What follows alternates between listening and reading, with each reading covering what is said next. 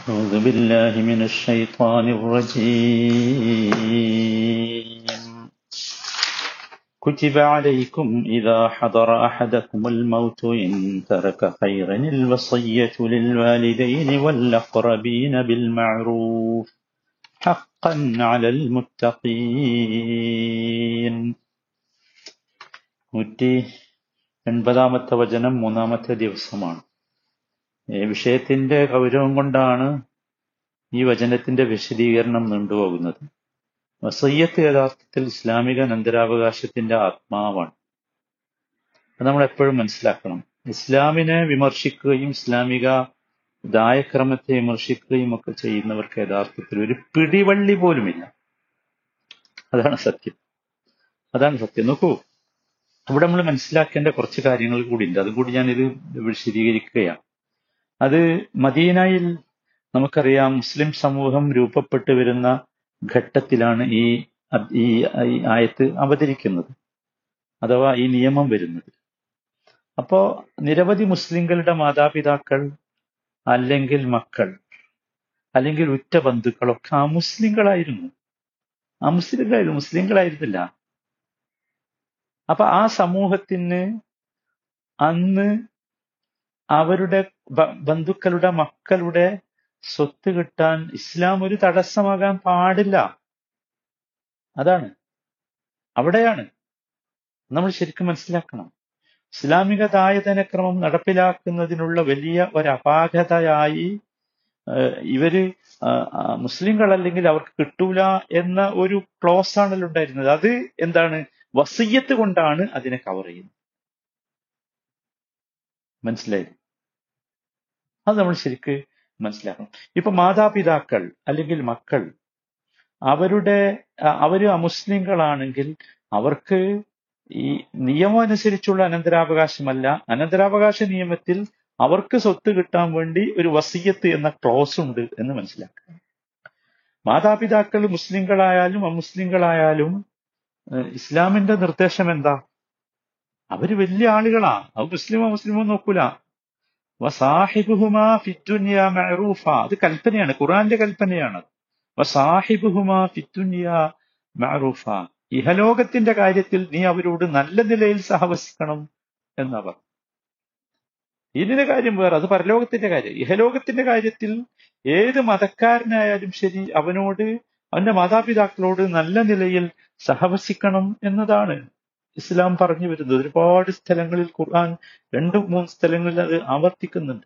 അപ്പോ മാതാപിതാക്കളോടുള്ള നല്ല പെരുമാറ്റത്തിന്റെ ഭാഗമാണ് ദായധനത്തിൽ നിയമപരമായ അവകാശം കിട്ടാത്ത സാഹചര്യത്തിൽ അവർക്ക് വേണ്ടി ന്യായമായത് വസീയത്ത് ചെയ്യുക എന്നത്.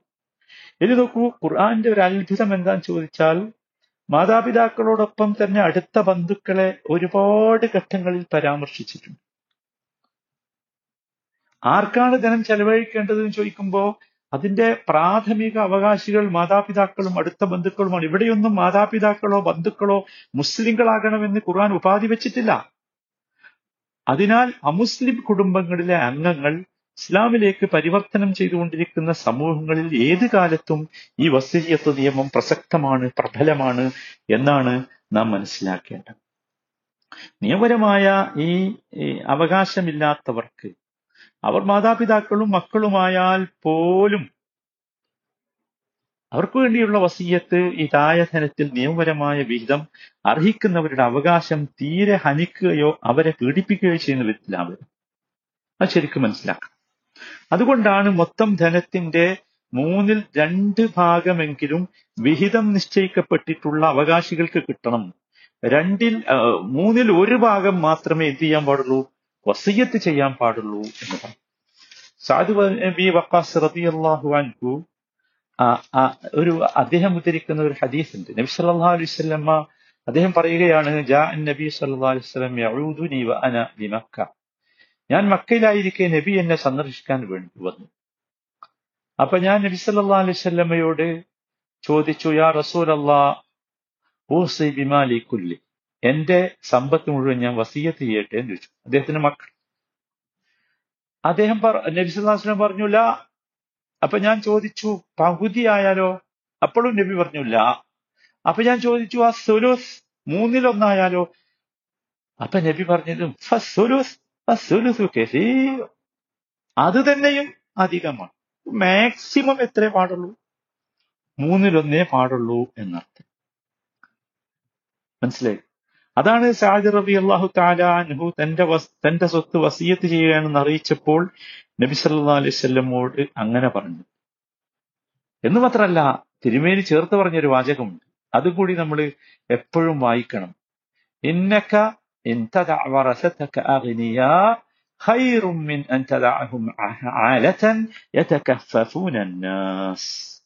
നിങ്ങളുടെ മരണസമയത്ത് സ്വത്ത് എന്നുവെച്ചാൽ നിങ്ങളുടെ അനന്തരാവകാശികൾ. അത് വളരെ കൃത്യമായി നമ്മൾ മനസ്സിലാക്കേണ്ട ഒരു സംഗതിയാണ്. നിങ്ങളുടെ അനന്തരാവകാശികൾ അവർ നബിയുടെ വാചകം വല്ലാത്ത ഗൗരവമുള്ളതാണ്. ഇന്നക്കൻ തഥാ വറസത്തൊക്കെ അറിഞ്ഞ നിന്റെ നിങ്ങളെ അനന്തരാവകാശികൾ നിങ്ങൾ ധനികന്മാരായാണ് വിടേണ്ടത്. പാപ്പറായിട്ടല്ല. അതാണ് അവരെ ആലത്തുകളായി പരമദരിദ്രരായി ജനങ്ങളുടെ മുമ്പിൽ അവർ കൈനീട്ടുന്നവരാകുന്നതിനേക്കാൾ നല്ലത് എന്നാണ് നബി സല്ലല്ലാഹു അലൈഹി വസല്ലമ പറഞ്ഞത്. മനസ്സിലായി? അപ്പോ ഒരാൾ തന്റെ സ്വത്തിന്റെ മൂന്നിലൊന്നിലധികം വസീയത്ത് ചെയ്യരുത്. മനസ്സിലായില്ലേ? നിശ്ചിത വിഹിതം ലഭിക്കുന്ന അവകാശികൾക്ക് തന്നെ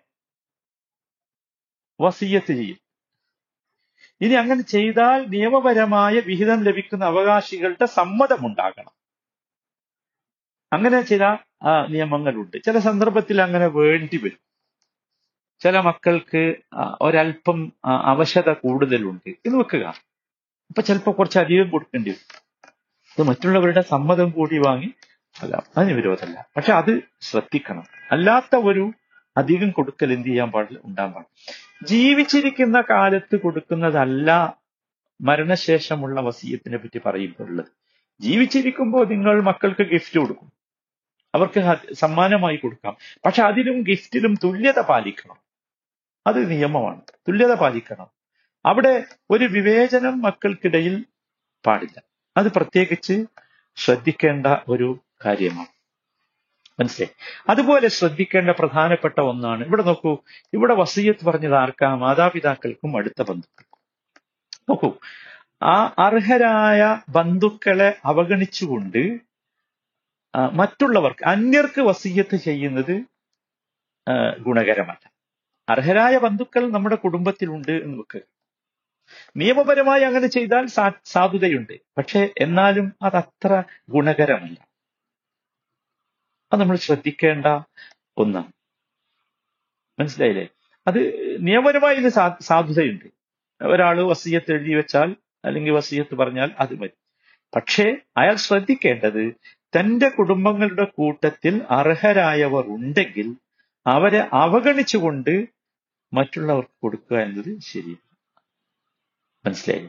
ഇനി ശ്രദ്ധിക്കേണ്ട മറ്റൊന്ന് കാര്യം വസീയത്ത് ചെയ്ത ഒരാൾക്ക് പിന്നീട് വേണമെങ്കിൽ അദ്ദേഹം ജീവിച്ചിരിക്കുമ്പോൾ അദ്ദേഹത്തിന്റെ വസീയത്തിൽ ഭേദഗതി വരുത്താം റദ്ദ് ചെയ്യാം അതിനൊക്കെ അധികാരമുണ്ട്. മനസ്സിലായി? അതേപോലെ ശ്രദ്ധിക്കേണ്ടത് ഈ വസീയത്ത് വിവേചന ബോധമുള്ള സമയത്തെ പറ്റുള്ളൂ. കൊച്ചുകുട്ടികളുടെയോ അല്ലെങ്കിൽ ഏഹ്, വിവേചന ബോധമില്ലാത്ത മന്ദബുദ്ധികൾ ഭ്രാന്തന്മാർ അവരുടെയൊന്നും വസീയത്തിന് എന്തില്ല സാധുതയില്ല. പിന്നെ ഇവിടെ നിങ്ങൾ ശ്രദ്ധിച്ചില്ല? ബിൽ മഅറൂഫ് എന്ന ഒരു പദമുണ്ട്. മഅറൂഫ് നീതിപൂർവം നിയമമനുസരിച്ച് എന്നൊക്കെയാണ് അതിന്റെ എന്ന് വെച്ചാൽ എന്താണ്? അത് പിന്നെ കൊടുക്കുന്നത് അർഹിക്കുന്നതായിരിക്കണം. അതാണ്. അർഹിക്കുന്നത് ആയിരിക്കണം. അത് നമ്മൾ പ്രത്യേകം ശ്രദ്ധിക്കേണ്ട ഒന്ന്. ഇത് ഞാൻ നേരത്തെ സൂചിപ്പിച്ചതുപോലെ ഇവിടെ രണ്ട് ഉപാധികൾ പറഞ്ഞിട്ടുണ്ട്. ഈ വസീയത്ത് പറഞ്ഞ സമയത്ത്. ഒന്ന് മരണമാണ്. മരണം അടുത്ത് എന്ന് കണ്ടാലാണ് വസീയത്ത് ചെയ്യേണ്ടത്. അതാണ് ഹദറ അഹദുക്കുമുൽ മൗത്ത് എന്ന് പറഞ്ഞത്. അഥവാ കുറച്ച് സ്വത്തുണ്ടായി വെച്ച് ഉടനെ വസീയത്ത് ചെയ്യേണ്ടതില്ല എന്നർത്ഥം. മനസ്സിലായില്ലേ? മാത്രമല്ല വസീയത്ത് തന്നെ നേരത്തെ പരസ്യപ്പെടുത്തുമ്പോൾ അതിന് വേറെ കുറെ ബുദ്ധിമുട്ടുകളുണ്ട്. പരസ്യമാക്കിയാൽ.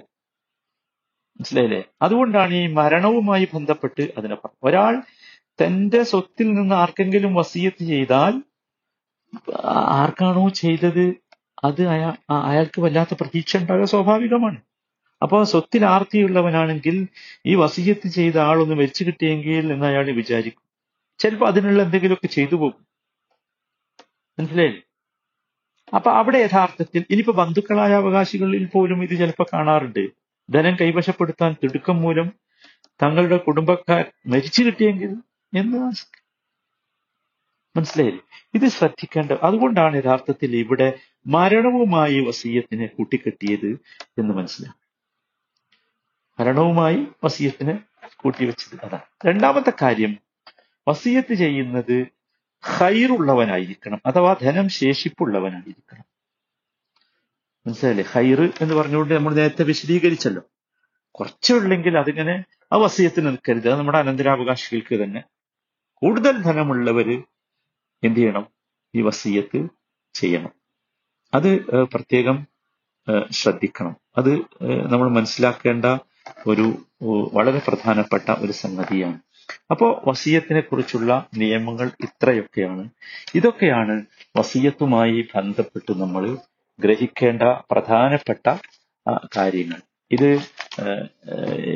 ഇതൊന്നും മനസ്സിലാക്കാതെയാണ് ആളുകൾ ഇപ്പോ ഈ ഇസ്ലാമിക നായക്രമം ശരിയല്ല എന്ന് പറഞ്ഞ് പെൺകുട്ടികൾക്ക് എന്താണ് സ്വത്ത് കിട്ടാൻ വേണ്ടി വിവാഹം മാറ്റി ചെയ്യുന്ന അവസ്ഥയിലേക്ക് എത്തി ആലോചിച്ച് മനുഷ്യന്മാർക്ക് യഥാർത്ഥത്തിൽ ഇതിനെക്കുറിച്ചുള്ള ഒരു ബോധമില്ലാത്തതാണ് ഇസ്ലാമിക നയക്രമത്തെക്കുറിച്ചുള്ള ഒരു ബോധ ബോധമില്ലാത്തതാണ് ഇതിന്റെ കാരണം എന്ന് നാം മനസ്സിലാക്കേണ്ടതുണ്ട്. നോക്കൂ മുസ്ലിം അല്ലെങ്കിൽ പോലും കൊടുക്കാനുള്ള കോഴ്സ് ഉണ്ടാക്കിയിരുന്നു അതാണ് വസീയത്ത്. മുസ്ലിം അല്ലെങ്കിൽ പോലും മാതാപിതാക്കൾ മുസ്ലിങ്ങളല്ല മക്കൾ മുസ്ലിങ്ങളല്ല എന്നാ പോലും അവർക്ക് കിട്ടണം. ഈ ക്ലോസ് ഉണ്ടാക്കി വെച്ചത് എന്നിട്ടാണ് ഇവർ പറയുന്നത് പെൺകുട്ടികൾക്ക് ഒരിക്കലും അങ്ങനല്ല.